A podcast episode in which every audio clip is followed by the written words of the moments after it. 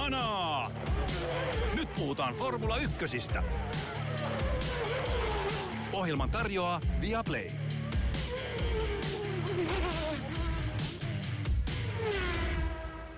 Meksikon GP on takana. Voittaja oli vanha tuttu Max Verstappen. Veti homman kotiin, kuten niin usein aikaisemmin tällä kaudella. Kaikenlaista kiitoisaa tapahtui siinä ympärillä, takana, vieressä ja muualla kulisseissa. Joonas Kuisma, Hanan aika oli sinne. On, Hanan avaamisen aika, kyllä. Yes, pistetään homma käyntiin samoin tein. Max Verstappenin juhlaa oli Meksikon GP. Yllätyin siitä, että siitä huolimatta, että Verstappen siirtyi jo lähdössä johtoon, niin nähtiin taas kerran aika kiinnostava ja tapahtumarikas kilpailu siitä huolimatta, että voittotaistelu oli aika nopeasti ohi. Joo, ja se tota, loppuokohde oikeastaan vaan parani. Meksikon rata ei ehkä ole sellainen tota, kaikista, niin kuin, että kopukka kaikista eniten kangistuisi niin sanotusti tota, niistä kiltapahtumista, mutta siellä oli muutama niin hyvä kuljettaja, että saatiin kerta kaikkiaan hyvä, hyvä skaba. Kisahan kesti noin yhden maali, yhden suoran verran. Pakko sanoa, että Max Verstappen hanskasi sekä ensimmäisen lähdön että sitten punaisten lippujen jälkeen se uusinta lähdön niin aivan uskomattomalla tavalla. Se oli todella hienon näköistä, miten hän lävisti Ferrari kaksikon siinä alussa ja kontrolloidusti hoiti homma. Kun äh, siinä ensimmäisessä lähdössä Sergio Perez lähti hakemaan sitä ulkokautta ohitusta ja Leclerc oli kahden Red Bullin tulen välissä, niin toivoitko salaa, että Red Bull väistäisi Peresiä oikealle? En tietenkään, mä sellaista. Emmehän me tietenkään toivo. Sellaista. Mutta jos niin mutta jos nyt käymään, olisi käynyt, niin... Jos niin olisi käynyt, niin me oltaisiin nähty tosi hyvä taistelu voitosta. Mutta joo, äh, siinä Peres... No itse asiassa aloitetaan, aloitetaan oikeastaan siitä, koska se on tietysti yksi kisan kuohuttavimpia ja puhuttaneempia tapauksia. Kotiyleisön sankari Peres sai loistavan lähdön omasta ruudustaan ja lähti sitten hyvin aggressiivisesti hakemaan ykköspaikkaa siinä lähdössä. Mitä mieltä sä olit siitä tapahtumasta? Oliko kaikki Tsekon syytä vai oliko siinä vähän huono onne? Öö, mun mielestä se kolari oli, oli Tsekon vika. Ja tota, kyllä Viaplen selostamossa oltiin ihan, ihan samaa mieltä, että jos kääntää sisänmutkaan missä ei ole tilaa ja missä Charles Leclerc ei voi tehdä yhtään mitään, niin silloin se on kyllä sen ulkopuolella olevan eli Checo Peresin virhe. Tässä jotenkin tässä kisassa nähtiin muutama kuljettaja. Checo, Yuki Tsunoda, Lance Stroll, joilla on vähän sitä vikaa, että ehkä vähän niin kuin toi Toni Kuusela keihää, keihää heitossa, että kun se visiiri menee kiinni, niin vähän niin kuin sitten kaikki muu unohtuu. Et tota, hyvin, hyvin samantyyppisiä ää, kolareita nähtiin tältä kolmikolta, ja Tseko, Tseko oli liian ahne. Vaikka sanottiin viimeksi, että Petu Matikaisen sanoi ahne pitää olla, niin nyt Tseko oli liian ahne. Joo, tilaisuus oli siinä ulkokautta, että jos olisi vähän pyöreämmin ajanut mutkan sen terävän sisäänkääntymisen sijaan, hän olisi todennäköisesti pudonnut kolmanneksi tai mahdollisesti jopa neljänneksi, mutta ehkä olisi säästänyt autonsa kolarilta. Että mihin tahansa mutkaan on aika vaikea mennä kolme rinta rinnan, ja hän tietysti tuli vähän niin kuin viimeisenä tarjokkaana siihen, äh, siihen tilanteeseen, vaikka sitten tietysti, koska oli ulkopuolella, niin, niin sitten se Leclerkin rengas osui hänen autonsa sivuponttoon, niin, mutta näyttävä ilmalento, kisa ohi, ja kyllä se aika lailla peräsin, peräsin piikkiin tosiaan se tilanne meni. Ja Tseko nä- puhui sitä, että hän halusi, niin kuin voi, että hän, hän ajoi sen kisan voitosta. Mm. Ja mun on vähän vaikea seurata sitä ajatuskulkua, että mitä Peres, kun ensimmäisessä mutkassahan ei kuuluisan sanonnan mukaan voi voittaa kisaa, mutta se voi hävitä. Ja niin kävi Peresille. Että mitä hän olisi voinut siinä saavuttaa, jos hän nyt olisikin mennyt Leclercistä ohi, niin kuvitteleeko hän, että hän olisi sitten Max Verstappen olisi vaikka antanut hänen voittaa kotikisansa. Ei varmasti olisi antanut. Että Ei, mä luulen, että Peres ajatteli, että se menee siinä molempien ohi. Mutta Aivan. ennen kaikkea, ennen kaikkea mä luulen, että hän, hän näki sen tilanteen ja ajatteli, että jos mulla on edes pienintä toivoa voittaa tämä kisa, niin tästä mutkasta on mentävä joko sillä yksi tai kaksi. Öö, kun se tilaisuus aukesi, ja hän oli liian ahne, mutta mun on hirveän vaikea syyttää Peresiä sen takia, että se on kotikisa, hänellä on ollut vaikeaa, sai hyvän lähdön, periaatteessa ihan hyvä asema siihen mutkaan, niin oli epäonninen, mutta ää, ja, ja mokasi itse. Mutta mä jotenkin ajattelin sitä silleen, että mieluummin hänen kannaltaan tämä, että kaikki peliin koitetaan pysyä Verstappenin kyydissä enemmän kuin se laiska läpsyttely sijalle 3, 4, 5 tai jotain sinne päin, että Joo, kunnia tai kuolema tässä tapauksessa, hänen kohtalonsa al- niin kuin on vaakalaudalla joka tapauksessa, niin siinä on, nämä on hiuksen hienoja eroja. joo, se oli semmoinen narkosista tosiaan tuttu Platao, Platao Plomo. Kyllä. Ja nyt se tota, sitten luoti, luoti napsahti tällä kertaa. Kyllä. Mutta tota, hän sanoi, että hänellä on Meksikossa ihan tarpeeksi näitä palkintokorakesijoja ja voitto puuttuu, mutta oli epätoivoisen ihmisen ratkaisu. Niin se vaan on. Että tota, oliko, sinetöitiinkö Red Bullin ensi kauden kakkoskuljettajan paikka tässä kisassa? Se on, se on mun mielestä niin kuin kiinnostavin kysymys tässä skabassa. Daniel Ricardo mm. Alfa Taurilla oli erittäin vahva tuossa viikonlopussa. Oli. Äh, ihan loistava viikonloppu Ricardolta. Myös Juki Tsunoda oli pitkään hyvä, kunnes sitten asioita tapahtui. Äh, mutta Alfa Taurille ihan loistava viikonloppu. Ja siis oli hyvin kiinnostavaa, mitä Pierre Gasly sanoi. Entinen pitkäaikainen Alfa Tauri kuljettaja. Ja tota, hän on, hän on Alfa Taurille ja, ja Toro Rossolle sitä, mitä Ää, no, nyt mä unohdin sen kuskin nimen, niin tämä mun hieno vertaus meni täysin ohi. Mä menin sanoa Pierluigi Minardi, mutta se oli se tallin omistaja, mutta se Pierluigi Martini oli Minardille sitä ennen. Tämä oli se, mitä mä hain. Tämä meni ihan täysin pilalle, mutta anyway, Mhm. mm-hmm. ei se haittaa. Ää, ja hän sanoi, että siis että Alfa Taurilla kautta Toro Rossolla on joku hyvin spesifi tapa, miten ne valmistaa autonsa juuri tälle radalle. Et joka rataan tietysti valmistaudutaan jollain tietyllä tavalla, kaikki tekee sen, mutta hän sanoi, että mä uskon, että mä tiedän, mitä Alfa Tauri tekee, miksi ne on nopeita täällä, ne on aina no, me ollaan aina oltu nopeita täällä, tai jotenkin se näin sen muotoili, ja tota, että tämä ei ollut hänelle yllätys, ja nimenomaan, että se on jotain, mitä he tietää sekä omasta autostaan että tästä Meksikon radasta, mitä ne saa sitten tuosta menopelistä irti, mitä muuten ei saa. Mutta myöskin tietysti on se, että Alfa Taurin autoa on päivitetty. Siihen on tuotu enemmän yksittäisiä päivityksiä kuin mihinkään muuhun autoon tämän kauden aikana. Että kyllähän tietysti jossain kohtaa luulisi, että se ajokki menee kovempaakin, mutta kyllähän niin Ricardolta myös, hän ajo aivan erinomaisen kisan, koska hän ajo pitkän aikaa tasapäisesti ihan kärkiautojen kanssa, että hän ei roikkunut siellä millään tuurilla ja turva-autoilla ja punaisilla lipuilla ja muuta tuollaista, vaan ihan omaa ja autonsa hyvyyttä. Joo. Autosportista luin, että Alfa Tauri on mekaanisti hyvä auto.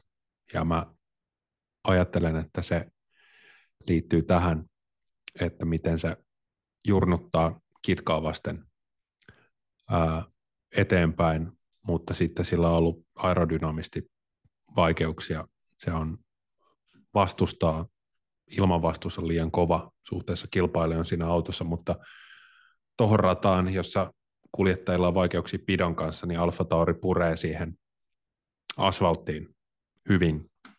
Se on hyvä mekaanisesti siinä mielessä, niin se oli ilmeisesti tämä heidän valttikorttinsa. Mutta myös Ricardolta sen lisäksi, että auto, auto skulasi tuolla radalla hyvin, niin hän ajoi vahvan kilpailun.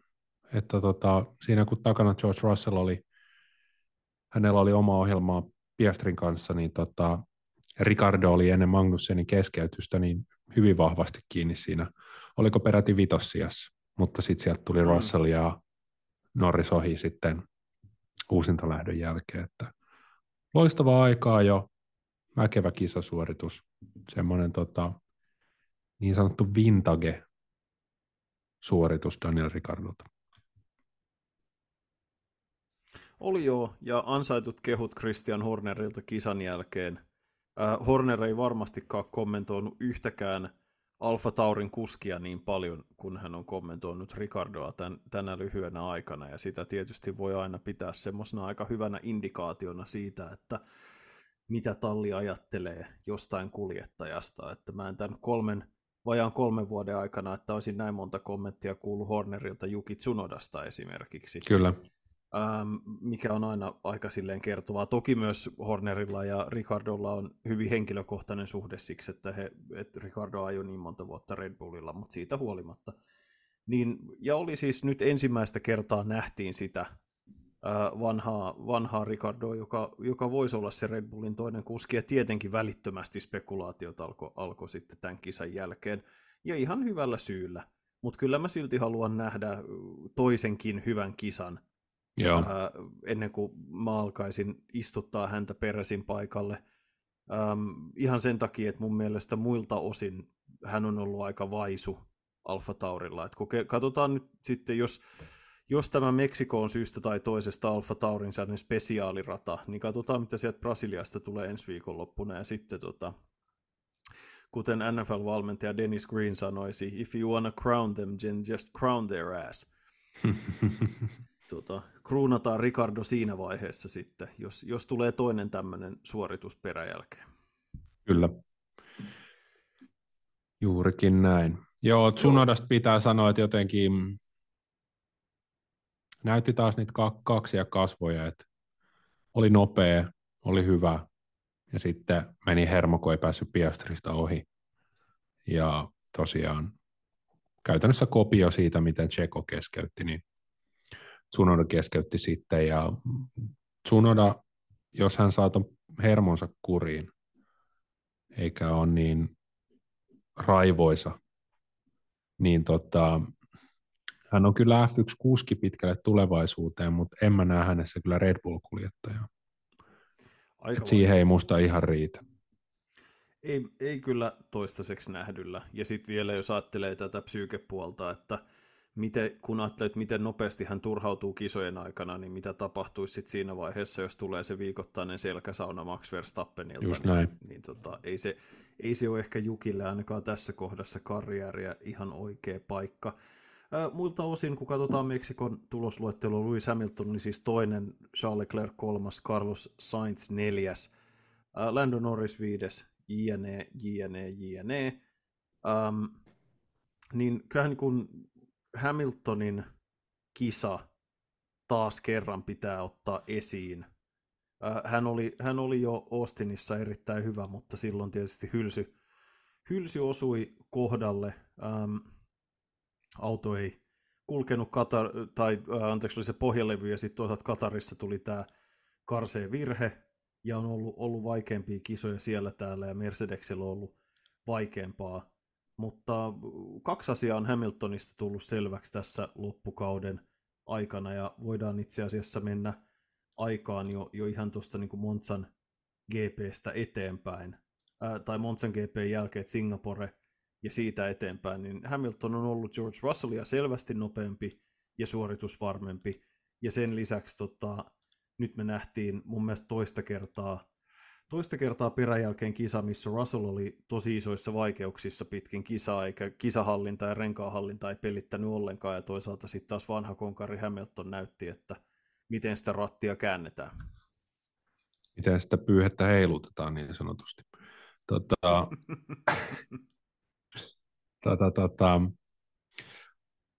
mä oon vähän yllättynyt tästä, mitä George Russellille on tapahtunut suhteessa Hamiltoniin, että hän kuitenkin näytti siltä, että ottaisi sen Hamiltonin paikan Mersun ykköskuljettajana. Ja nyt että, tota, Hamilton on, niin kuin sanoit, niin siis hänen kisavauhtinsa erityisesti on ollut selvästi parempaa. Et tässä on niin kuin, nyt oli toinen, Russell kuudes, oli kakkonen Austinissa, Russell viides. Okei, sitten tuli keskeytys. Tai itse asiassa Russell oli seitsemäs, mutta siitähän lähti Leclerc ja Hamilton välistä. Aivan, aivan, aivan, joo, joo, kyllä, kyllä. Että tota, että, että Tiedätkö, mikä tässä... ero mikä alkaa muodostua, ja mä oon, mä oon yllättynyt siitä. No. Mulla tulee mieleen, että jos mä olisin Valtteri Bottas, mä menisin varikolle ja mä laittaisin käden George Russellin hartialle ja mä sanoisin, että San, näin tämä homma kuule menee. ja tota, et, et, siis näissä kahdessa kisassa, okei nyt mä nostan käden pystyin ja toki tunnustan, että todella puhutaan vain muutamasta kisasta, mutta muistetaan myös, että jos katsotaan tätä kauden kokonaiskuvaa, niin Hamiltonilla on 220 pistettä ja kuusi palkintokorokessia, Russellilla on 151 pistettä ja yksi palkintosia, ja edellä muun muassa käytännössä mikroautolla kauden aloittanut Lando Norris. Ja tota, ähm, me, silloin kun Bottas jo Hamiltonin tallikaverina, niin mitä pidemmälle se yhteistyö eteni, sitä enemmän se oli sille, että miksei Bottas pysy vauhdissa, miksei pysy vauhdissa. Ja yksi syy siihen on se, että Hamilton on niin sairaan hyvä. Kyllä. Ja tota, hän on niin suoritusvarma, mutta nämä kaksi kisaa on ollut, koska sekä Austin että tämä ähm, Meksiko on, on siis rengas managerointikisoja. Ja et esimerkiksi siis, no mennään Norrisin kohta, mutta Hamiltonin supertaito ja se, mikä erotti hänet Bottaksesta tosi monessa kisassa, jossa ne kaksi jo kärjessä tai lähekkäin, ja Bottas hännysteli alussa ja yritti ohittaa ja tämmöistä ja ei onnistunut. Ja, ja sitten lopulta Hamilton repäsi tarvittavan eron ja vaan hallitsi kisaa edeltä. Niin tässä oli hyvin samanlainen tilanne, varsinkin Meksikossa, missä Hamilton ajaa niillä keskikovilla renkailla – ja se vaan hallitsee sitä tilannetta. Okei, hän ei päässyt Verstappeniin kiinni, kukaan ei päässyt edes hajuetäisyydelle maksista tänään, mutta kaikkiin muihin verrattuna Hamilton hallitsi sitä omaa tilannetta ihan täydellisesti ja otti niistä renkaista irti koko ajan enemmän. Ja et käytännössä niin kuin Hamilton ja Norrisin nopeus oli ilmeisesti tota niin, datamiesten mukaan käytännössä erottamatonta tässä kisassa – että he molemmat hallitsi sen tilan. Ja siis just se, että siinä missä Russellin renkaat suli alta ja Ricardo jopa painosti takaa ihan kisan lopussa ja yritti ohitusta, oli todella lähellä, niin, niin tota, sitten, sitten taas Hamiltonilla ei ollut mitään hätää kenenkään kanssa. Niin se oli, nämä on näitä kisoja, missä erotellaan niin sanotusti miehet pojista, ja missä mulla tuli tosi vahvasti mieleen se, että ihan sama kuin Austinissa, että tässä näkyy hyvin samanlainen ero kuin mitä me nähtiin silloin, kun Bottas oli Mercedeksellä, niin niissä tietyissä kisoissa, kun me jäätiin haavi auki miettimään, että mikä tässä hommassa mättää. Joo, näin se on. Um, Max Verstappenissa ja Lewis Hamiltonissa on yllättävän paljon samaa kuljettajina, ja musta olisi mahtavaa nähdä, että Hamiltonilla olisi esimerkiksi ensi kaudella auto, että pystyisi ajamaan kisaa, koska Verstappenista on kuoriutunut, kun hän on kypsynyt, niin myös tällainen kuljettaja, joka pystyy hallitsemaan tilanteita. Mun mielestä mä oon miettinyt sitä, että kuinka vaikeaa loppujen lopuksi täytyy olla, että ei esimerkiksi ajaa autolla täysiä, vaan että ajaa sillä riittävän kovaa, jotta ero pysyy esimerkiksi viidessä sekunnissa seuraavana tulevaan. Sen täytyy olla, kun puhutaan lajista, jossa kymmenykset ja sadasosat merkitsee, niin sen täytyy olla todella vaikeaa, ettei esimerkiksi nosta liikaa. Mutta tota, sen lisäksi Verstappenissa ja Hamiltonissa on se häijyys ja se kilpailuhalu ja, ja semmoinen sosiopaattinen voiton tahto, joka näkyy Hamiltonissa siinä, mitä hän ohitti Charles Leclerkin. Et se ei ollut mikään niin kuin F1-eläkeläisen köröttely, vaan vähän nurmikon puolelta, vaan röyhkeästi juntas ohi, uskalsi mennä vaaratilanteeseen, selviytyi siitä ja sitten täydellinen jarrutus ykkösmutka ilman lukkoja. Se oli kaunista.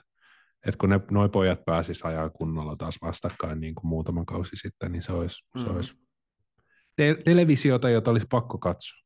Olisi joo, ja tota, mä, siis tulokset ei siihen vielä oikeuta, mutta tämä suoritus Meksikossa toi mieleen, että Lando Norrisista voisi ehkä olla tuohon kisaan mukaan. Kyllä, ehkä. ja sitten, sitten se, se kuski, joka mun mielestä selkeästi erottuu myös tämmöisellä niin kuin artistisuudella, on, on Fernando Alonso.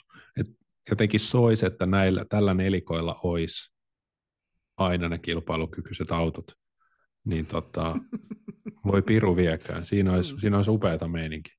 Se on ihan totta, ja, ja siis Mutta sanotaan, että, että kyllähän niin Russell oli silloin ihan hirveästi mietittävää tämän kauden jälkeen. Et tuntuu, että jos me viime vuonna puhuttiin ihan syystäkin siitä, että pistääkö nuori kukko saman tien Russelli, äh, Hamiltonin ojennukseen, ja sitten kauden edetessä se pikkuhiljaa kääntyi, kääntyi, kääntyi se asetelma Hamiltonille, ja sitten se sama on oikeastaan käynyt tänä vuonna, mikä on ihan sama, tosin pienoiskoossa, koska Hamilton ei aja parhaalla autolla ja aja mestaruudesta, mutta tässä on hirveästi yhtäläisyyskohtia siihen, mitä me ollaan nähtiin edellisen tallikaveri aikana, ja toisaalta myös pikkasen sitä, mikä on, on Verstappenilla ja Peresillä, että kun se asetelma erottuu, että yksi on nopeampi kuin toinen ja suoritusvarmempi kuin toinen, että vaikka sinänsä Russell voi koska tahansa olla nopeampi kuin Hamilton, ja se on ollut kisassakin monesti edellä.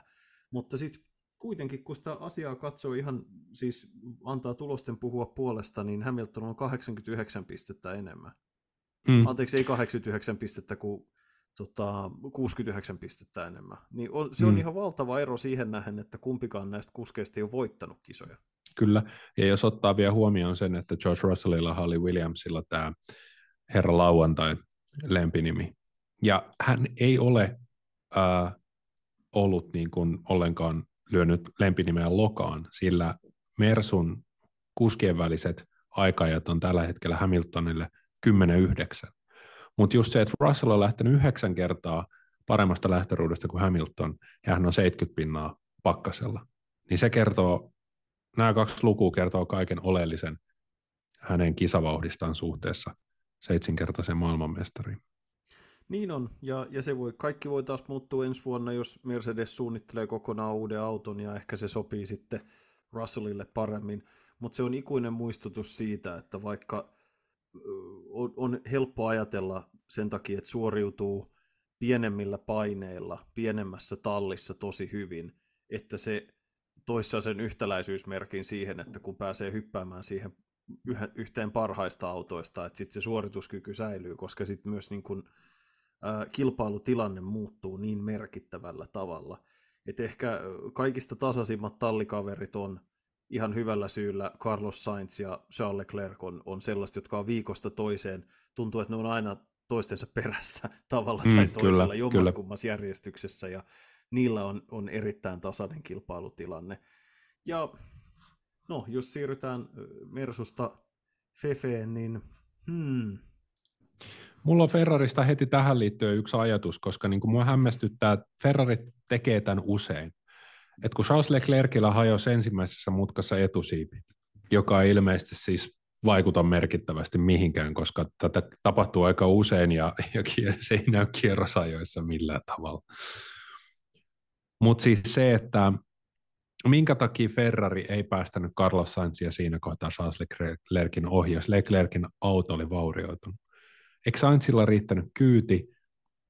Mistä oli kyse? Ferrari tekee usein tämän, että ne ajattaa niitä autoja peräkkäin sillä tavalla, että se nopeampi kuljettajan takana, jolloin nämä autot on myöskin niin kuin paita ja peppu jatkuvasti, ja sitten jossain kohtaa kisaa voi tulla niitä ikäviä tilanteita, että Fred Vasseur alkaa vähän hikoiluttaa, kun pojat ajaa rinnakkain ykkösmutkaan. Se on ihan totta, mutta toisaalta mun mielestä näytti siltä, että Sainzille ei vaan ollut vauhtia. Joo. Että Norrishan ajoi sitä kiinni ihan koko ajan, että jos kisa olisi ollut neljä tai viisi kierrosta enemmän jäljellä, tai käänteisesti ajateltuna Norris ei olisi mokannut sitä uusinta lähtöä niin pahasti, niin hyvin todennäköisesti se olisi mennyt myös Sainzista ohi.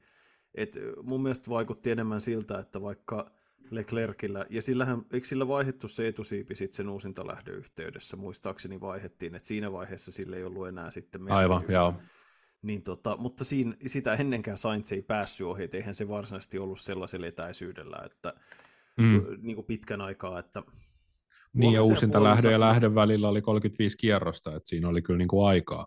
Niin oli, että, että ja me nähtiin kuitenkin paljon ohituksia kisan aikana, että kyse ei ollut vaan siitä, että vaikea ohittaa. Että mun mielestä niin kuin, äh, Leclerc oli tällä radalla nopeampi ja pysyköön edellä, ja, ja tota, Sainz, Sainz ei ollut tänä viikonloppuna vahvimmillaan, mutta silti kolmas ja neljäs sija siinä, kun huomioidaan tilanne, että miten herkkä Ferrari on syömään nuo omat renkaansa, niin, ää, ja heille ei selvästi ollut asiaa Mersun kyytiin, niin tuloksellisesti ihan hyvä suoritus, joskin vähän anonyymi kisa, että ei, ei nähty ihan huikeat kamppailua pois lukien tämä Hamiltonin ja Leclerkin taistelu kakkossijasta. Joo, kyllä. Olisiko nyt aika puhua Landosta? Lando, joo. Ihan kiinnostava, kiinnostava aikaa jo. Ähm, eli hänen, Norris putosi ensimmäisessä aikaa jo osiossa hyvin erikoisesta syystä. McLaren yrit, yrityksessä säästää pehmeitä renkaita lähetti molemmat kuskit ensimmäiselle yritykselle keskikovalla renkaalla. Norrisin autoon tuli polttoainejärjestelmään joku vika. Hän ei saanut ajettua edes tätä yhtä kierrosta. Ja sitten kun hänet lähetettiin uudestaan sisään, tuli ensin ajovirhe ja sitten uusintakierroksella liikennettä. Norris putosi ensimmäisessä osiossa, lähti kisaruudusta 17, mutta kyllähän me nähtiin sitten aika tota, noin, vakuuttavahko ajosuoritus noin, noin niin kuin muilta osin. Joo, se aika, jos taisi myös se Alonson pyörähdys ykkössektorissa, taisi myös vesittää sen viimeisen rutistuksen, että Landon oli pakko nostaa. Mutta tota, en tiedä. Uh, Hamilton pari kautta sitten Brasiliassa tulee mieleen yhtä kovana suorituksena. Siis Lando ohitti paikoissa, se oli upeata, se oli siis ne, se oli nerollista. Lando ohitti vaikeasti radalla, jossa on vaikea ohittaa, niin hän vaan siis yksinkertaisesti siinä ratia penkin välissä pystyi olemaan niin hyvä, että hän pystyi nostamaan sijoituksia, ja, ja, ja se hänen vauhtinsa oli ihan käsittämätöntä. Sä heitit, sä heitit vitsiä, että Landalla varmasti loppuu bensa, mutta tota, siinä oli kans siinä jotenkin se oli vähän semmoinen ennen näky, että mitä Lando ja McLaren yhdessä voisivat olla. Se oli, sitä oli todella hienoa seurata. Oli. Ja siis kun mä ihan oikeasti mietin, että miten se voi ajaa noin paljon kovempaa kuin kaikki muut. Että kaikilla muilla on renkaiden kanssa ongelmia. Kaikilla, kaikki muut joutuu manageroimaan sitä tilannetta enemmän. Että eihän voi olla mahdollista, että se on koko ajan kaikkia muita paitsi Verstappenia ja Hamiltonia tyylin sekunnin nopeampi kierroksella.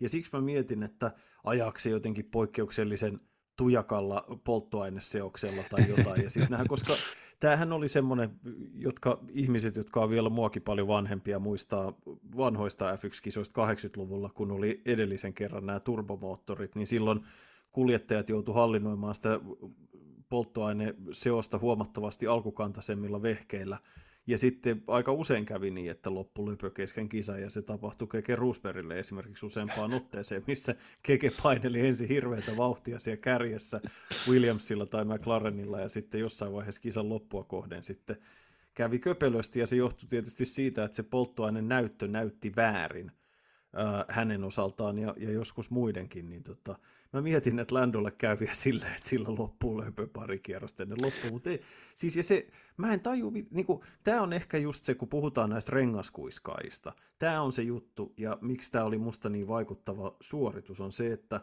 kun muilla on niin paljon vaikeuksia renkaiden kanssa, ja sitten on yksi asia takoa vaikka viisi kovaa kierrosta tai kuusi, mutta se, että se oli se koko 36 rundi, joka oli se uusintalähdön jälkeinen aika, se on vaan bang, bang, bang, bang, ja koko ajan odottaa, että milloin se hiipuu, milloin se on tuhonnut renkaat ja ajanut ne loppuun. Ja se jostain löytää suorituskykyä, mikä oli kaikista hämmästyttävintä tässä, oli se, että äh, olisikohan se ollut Autosport vai The Race, joka The Racein Mark Hughes kirjoitti, että kun äh, insinöörit tutki Norrisin autoa kisan jälkeen, niin huomattiin, että ne renkaat oli edelleen tosi hyvässä kunnossa. Okei, okay. mahtavaa. Tai kuulosti ihan joltain semmoiselta, että kun, kun he tutkivat Churchillin ruumista kuoleman jälkeen, niin maksa oli edelleen hyvässä kunnossa. Lääkärit ihmettelevät. Tuota, tuota,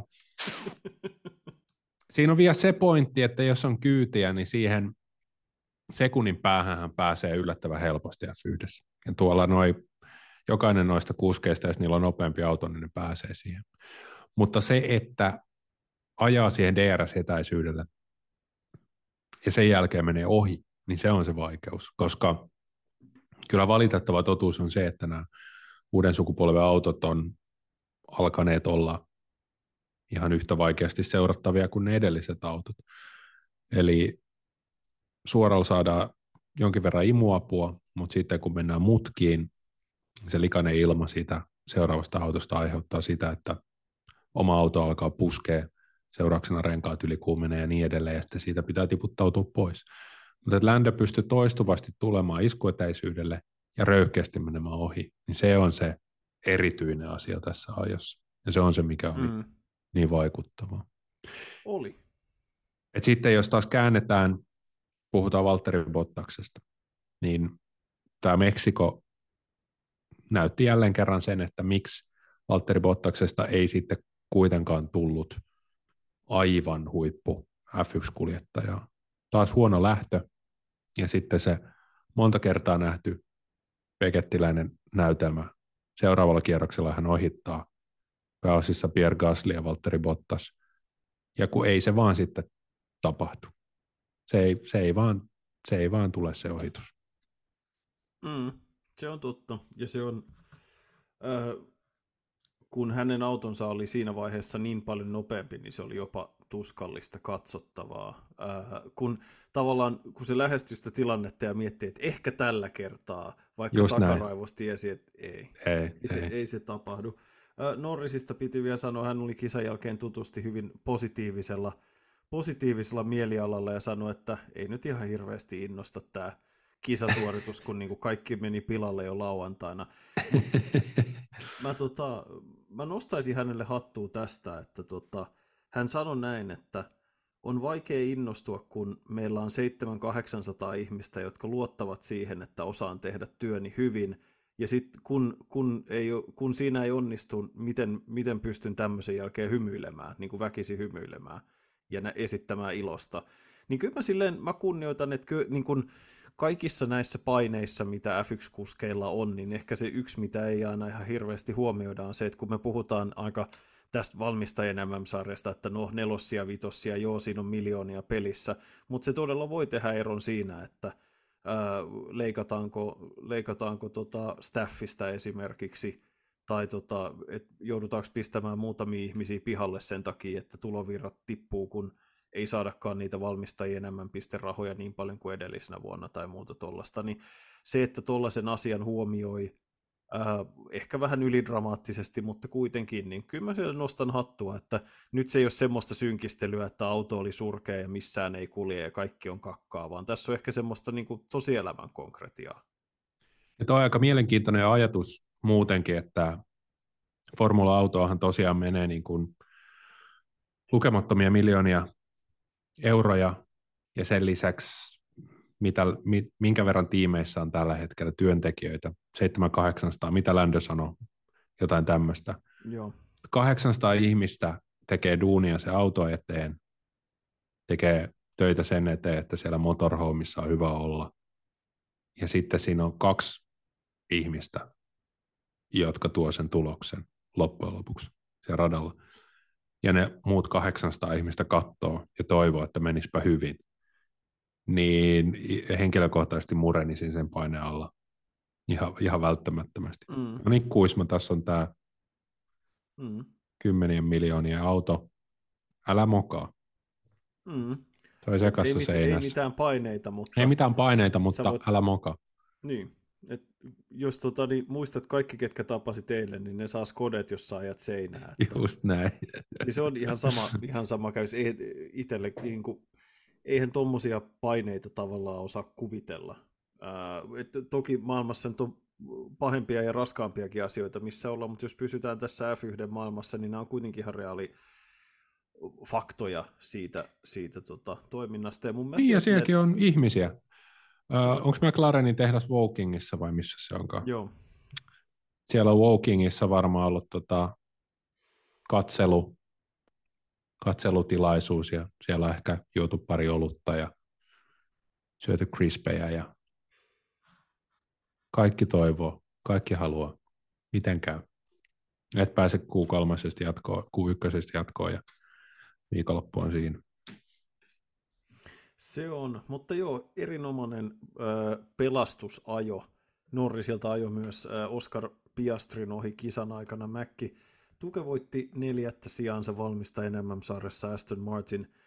Taas kerran hyvin, hyvin vaisu kisa. Tuntuu siltä, että mitä enemmän talli tuo päivityksiä autonsa, sitä hitaammin se kulkee. Ja se on alkanut olla jo tällainen jatkuva huumorin kohde F1-varikolla, kun erinäiset näistä tileistä toteaa, että Aston on tuonut taas uudet downgradeit mukaan radalle. Että... Kyllä. Aston käyttää myös tällaista dynaamista aerodynamiikkaa, mutta se vain lisää ilman vastusta jostain syystä. tuota... siis kyllä, ke, niin kuin paljon kertovaa on se, että Fernando Alonso, Fernando Alonso sanoi kisan jälkeen, ää, rehellisesti ei me kilpailla mistään tällä hetkellä. Siis mm. mietitään sitä optimismia, mikä kauden ensimmäiseen puolikkaalla oli, niin tilanne on muuttunut täydellisesti. Enää Fernandokaan ei jaksa esittää optimistista. Kyllä. Uh, puhuttiin tuossa aikaisemmin George Russellista, tässä kun katsoo valmistaja sarjan tilannetta. Mercedes kakkosena 371, 22 pisteen päässä Ferrari. Niin kyllä nyt tarvitaan Russellia myös, jos tota, Mersu haluaa tuoda tuon auton kakkosena MM-sarjassa maaliin. Joo, muuten luulen, että tämä, muuten luulen, että tämä kärjen järjestys alkaa olla aika sementoitu, että Mäkki on neljäs, Aston on ihme kyllä viides. Se on jää uskomatonta, että Aston Martin on kerännyt 236 pistettä tällä kaudella, kun meininki on ollut monta monta viikonloppua alavireistä. On, ja, siis, ja niillä on yhtä monta palkintosiaa kuin Mercedeksellä, niin se tuntuu ihan ällistyttävältä, yeah. että miten, miten monella tapaa homma on lähtenyt lapasesta tässä kauden toisella puolikkaalla. Ja äh, McLaren, jos, jos tota, niin tämän Astonin ohittamisen jälkeen spekuloitiin, voisiko he Ferrarin ohittaa, eiköhän Meksikon GP pitänyt huolen siitä, että tätä ei tule tapahtumaan. Joo. olisi pitänyt periaatteessa joka kisassa ottaa pikkusen kiinni, ja nyt, nyt Ferrari tietysti repäsi uutta eroa. Mä en usko, että McLarenilla siitä ollaan ihan hirveän huolissaan tai harmissaan, että se olisi ollut, ollut jo ihan hävyttömyyden huipentuma, jos ne siihen kantaan olisi päässyt vielä tässä loppukaudella. Että se, että he nousi tuohon nelossialle ylipäätään on heille ihan massiivinen voitto. Kun Kyllä, ja heillä on nyt ensi kautta ajatellen niin kuin konsepti kunnossa vähintään kolmanneksi paras auto MM-sarjassa. He saa vähän enemmän tota, kulukattoa, vähän enemmän tuulitestausaikaa, pystyy oppimaan entistä enemmän sitä konseptia ja viemään sitä eteenpäin, niin tämä tilanne sopii heille varmaan ihan hyvin. Meksikossa oli siis erittäin kiinnostava viikonloppu senkin takia, ää, senkin takia, että kun kisa ajettiin, mitä se oli noin 2000 metrin korkeudessa ja lämpö, lämpötilan vaihteluilla oli valtava vaikutus – normaalistihan tuollaiseen radalla, missä on pitkiä suoria, niin ajettaisiin huomattavasti pienemmillä takasiivillä kuin mitä tuolla ajettiin, mutta sitten näistä, kun fysiikka on, on mulle vähän sama kuin yrittäisi selittää, että miten taika ja alkemia toimii, niin, niin siis jollain tavalla se näin ne ei menee, toimi. Että, kun, niin, tota, ähm, että kun ajetaan siellä ohuemmassa ilmassa, niin se auton huippunopeus saavutetaan siitä niin kuin isommalla siivellä ajamisesta huolimatta. Haashan veti 352 kilometriä tuntinopeutta semmoisen jättimäisen siivellä, ähm, mikä taisi olla kovin nopeus tuolla. Ja sitten taas sillä, että ajaa niillä isommilla siivillä, niin mahdollistaa sen, että sitten niillä mutkaisemmilla osuuksilla on kilpailukykyinen. Ja tota, se, mikä oli erikoista, oli se, että aika aikana paikallinen lämpötila laski Q2 Q3 kaksi celsiusastetta. Oho. Ja The Racing Mark Hughesin mukaan, joka on näissä asioissa, näissä tota, silmälasiasioissa äärimmäisen arvostettu asiantuntija, niin sanoi, että se on todennäköisin syy sille, miksi Ferrarin auto oli ihan mega nopea ähm, siinä ainoassa osuudessa, eikä yhtään niissä muissa, koska sit syystä tai toisesta se lämpötilan lasku taas niin kuin helpotti renkaiden kulumista, mikä just asetti Ferrarin siihen veitsenterällä seisovaan optimi-ikkunaan sen niiden autonsa kanssa, ja se toimi just sen aikaa, eikä yhtään okay. enempää. Todella erikoista, mutta hyvin se, niin kuin sanottiin, että hyvin spesifiä Mexico Cityin sen takia, koska lämpötilavaihtelut vaikuttaa siellä sen korkean ilma-alan takia paljon enemmän kuin missään muualla. Uh, korkeassa ilma-alassa on vähemmän happea, niin? Onko se vähemmän ilmamolekyylejä, onko se vähemmän tiheä se ilma, Johta, johtaako siitä, että tota, on suhteellisesti pienempi ilmanvastus? En tiedä. Mahdollisesti. Voi olla. Toinen kiinnostava pointti, jonka olin taikaa. Autosportsissa, tiesitkö mitä, että johtuen tästä, niin ähm, moottorit on vaikeampi saada hengittämään. Ja Mersulla on ollut siinä aiempina vuosina ongelmia. Sekin oli aika kiinnostavaa. Mutta nyt oli saanut taklattua sen, sen ongelman. Joo, ja senhän takia sitten kuskit sai kisan aikana hirveän määrän viestejä varikolta siitä, että älä aja koko ajan toisen auton perässä, vaan nähtiin just suoralla sitä, että tultiin siitä ää, toisen auton takaa pois siihen puhtaaseen ilmaan sen takia, että se sitten helpotti sitä moottorien ylikuumenemista ja, sitten, ja myös jarrujen ylikuumenemista. Että sehän ilmeisesti sitten johti tähän ää, Kevin Magnussenin isoon onnettomuuteen, että hänellä yksinkertaisesti ylikuumeni jarrut, joka sitten hajotti jotain siellä takarenkaan tietämillä ja sitten nämä ripustukset ja muut pamahti ja, ja hän oli seinässä, että se ei ollut ajovirhe, vaan ihan, ihan puhtaasti Se oli pahan näköinen, se oli pahan näköinen mälli, koska tota, Magnussenista tuli aivan matkustaja siinä tilanteessa. Hän ei voinut tehdä yhtään mitään ja vauhti oli kuitenkin aika paljon. Niin oli. Se oli Mutta en mä oli silti olisi heilutellut punaisia lippuja. Niin, oiskohan siitä selvinnyt vähän pienemmällä, että Kyllä mä luulen.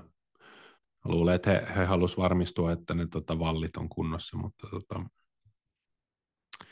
anyhow. Joo, ja siinä se voi hyvin olla, että siinähän meni se, se reunavalli meni aika huonoon kuntoon, ja ne Mm. mm. kuitenkin pitää pystyä korjaamaan takaisin, se vie aina omaa aikansa, että sitten olisi ajettu tosi pitkä aika turva-auton perässä, mitä todennäköisimmin. Et kun siinähän ei näyttänyt siltä, että radalle olisi mennyt ihan hirveästi siitä roskasta, siinä oli yllättävän leveä se, se ulosajo tila, niin siksi mäkin hetken ajattelin, että josko ne ajaisi turva-auton perässä, ja siinähän oikeastaan sitten Norrisilla kävi pikkasen kylmät, että hänet ehittiin ottaa varikolle siinä just ennen sitä punaista lippua. Tämä klassinen, että mennäänkö vai ei, jäädäänkö odottaa, että tuleeko punainen lippu. Ja ottivat sitten sen riskin siinä, hän menetti lainausmerkeissä kaksi sijoitusta siinä, ja sitten kahdeksannesta muistaakseni kymmenenneksi, ja sitten tulee punainen lippu, surkea uusinta lähtö, ja sitten hän on yhtäkkiä sijaan kahdeksan sijaan sijaan 14, kun Kyllä. ollaan ajettu ensimmäinen mutka. Et olisi ollut ihan hauska nähdä, että mihin hän olisi voinut siitä kahdeksannesta ruudusta pystyä, mutta se nyt on spekuloinnin, spekuloinnin, spekulointi. Kuitenkin neljännestä toista, neljänneltä toista sieltä sitten viidenneksi sieltä. Että Si- niin, kyllä. väkevä saavutus. Ai, että pitää nostaa vielä yksi meidän tota, toteemieläimemme ja meemi, meemiukkomme Esti Besti ilmoitti tiimiradiossa, että kattokaas pojat, nyt mennään haasista ohi. Ja sitten Esti ajoi monta kierrosta sen jälkeen Hylkenbergin perässä.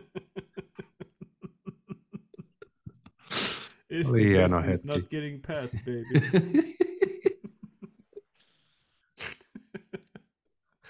oli, oli taas kohtuullisen anonyymi, anonyymi kisa myös äh, Alpinelle. Äh, ei, ei pisteitä. Tää, anteeksi, Okon otti yhden pisteen, yhden pisteen sieltä häntä päästä, että tämmöisessä sekavassakaan kilpailussa ei sitten lopulta, lopulta kauheasti jäänyt kotiin kerrottavaa. Keskeytyksiä oli tosiaan aika paljon. Molemmat Aston Martinit jätti kisan kesken. Logan Sargent jäi, kisa jäi kesken. Bottas oli itse asiassa maaliin tulleista lopulta viimeinen tämän tota, Strollin kanssa törmäämisen jälkeen. Se, oli, se, meni, se meni kyllä, mä, kyllä mun mielestä Bottaksen piikkiin. Se, tota, toki sillä nyt ei ollut lopputulosten kannalta pienintäkään merkitystä, mutta mun mielestä Bottas siinä oikeastaan vähän turhaan kääntyi sisään. Ajattelin, että siinä on Stroll, kaikki syyttää sitä kuitenkin. Joo. Ää, Mä en ole nähnyt sitä tarpeeksi monta kertaa, että tota pystyisi sanomaan. Ää, Strollin liike oli aggressiivinen, mutta tota, ei varsinaisesti se syöksähdys ei aiheuttanut sitä, vaan sitten se seuraavan mutkan jättö. Että tota, jos sä sanot, että se oli va- valen vika, niin mikä minä olen siihen? Ei se, En minä ala tässä valeja puolustelemaan. ei se, eikä Tälläkään kertaa. Taaskaan. Eikä kyse nyt ei ollut, ollut mistään kaikkien aikojen sikailusta. Ehkä vähän sellainen tarpeeton kääntyminen sisään siinä, ei, ei mitään sen kummempaa. Ei, ei tota, ö, missään tapauksessa mikään eskandalo sillä tavalla. Öö, ootas nyt, Bottas me käytiin läpi, aika hyvin harjattu tämä. Alfa Romeolta voisi ihan yleisellä tasolla todeta, että hyvin lupaavien aika-ajojen ja harjoitusten jälkeen kisasuoritus molemmilta kuljettajilta oli osastoa erittäin plää. Kyllä. Et se, näyt... Ei se auta se aikaa jo, jos auto ei saa kunnolla liikkeelle ja sitten jos ei, Valtteri Bottas pääsee nyky, nykyisellä ohi muista, siis käytännössä ainoastaan uh, undercutilla, eli menemällä varikolla aikaisemmin kuin muut, tai, tai sitten rengastaktiikalla yrittää jurnuttaa kovilla renkailla mega pitkään tai, tai tälleen, niin ei, ei se ole voittava resepti.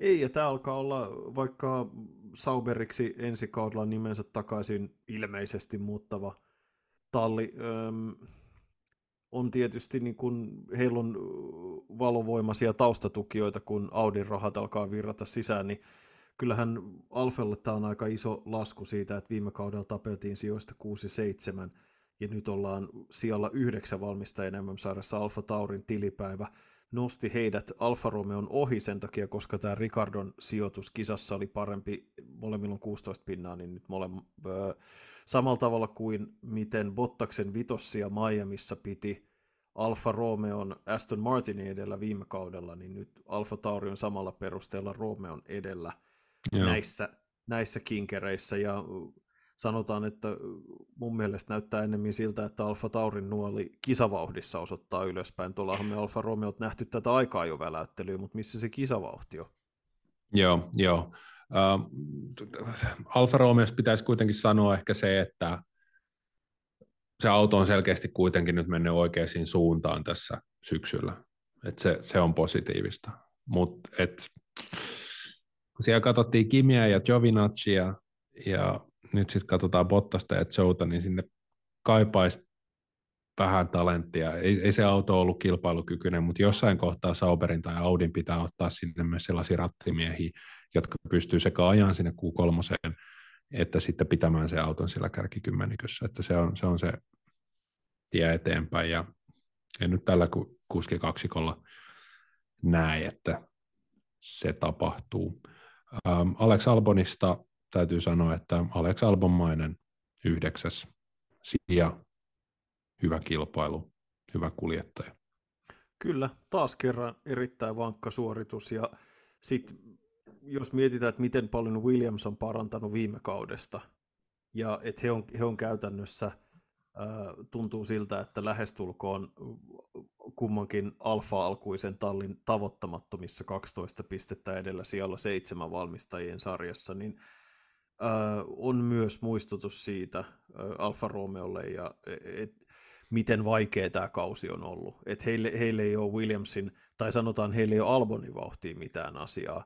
Ja ehkä tässä Alfa Romeossa se ongelma on just se, että vaikka kumpikaan näistä kuskeista ei ole mitään Josh Sargentteja, niin Logan Sargentteja, niin tota, ää, myöskään semmoista Albonin suoritustasolla takovaa autosta maksimit kisasta toiseen ottavaa kuskia, niin kummallakaan tallilla ei ole. Ei, ei.